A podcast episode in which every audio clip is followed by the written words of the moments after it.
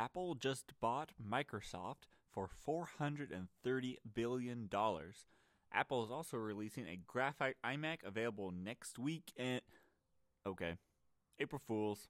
Um, this is your warning just not to believe anything tech related or anything that you hear today on the internet because it is April 1st here in the United States. And for some reason, people like to play practical jokes. So you might see YouTube videos or Twitter posts or even Instagram posts. I have one on Instagram right here that says that graphite iMac is coming. And for two seconds, I believed it until I remembered what day it was. So this is your friendly reminder. Take everything that you read today with a grain of salt.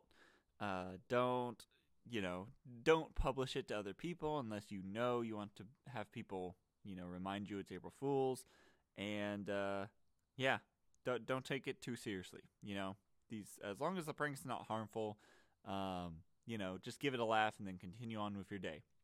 So anyway, happy April Fool's Day, and I will talk to you in the next one.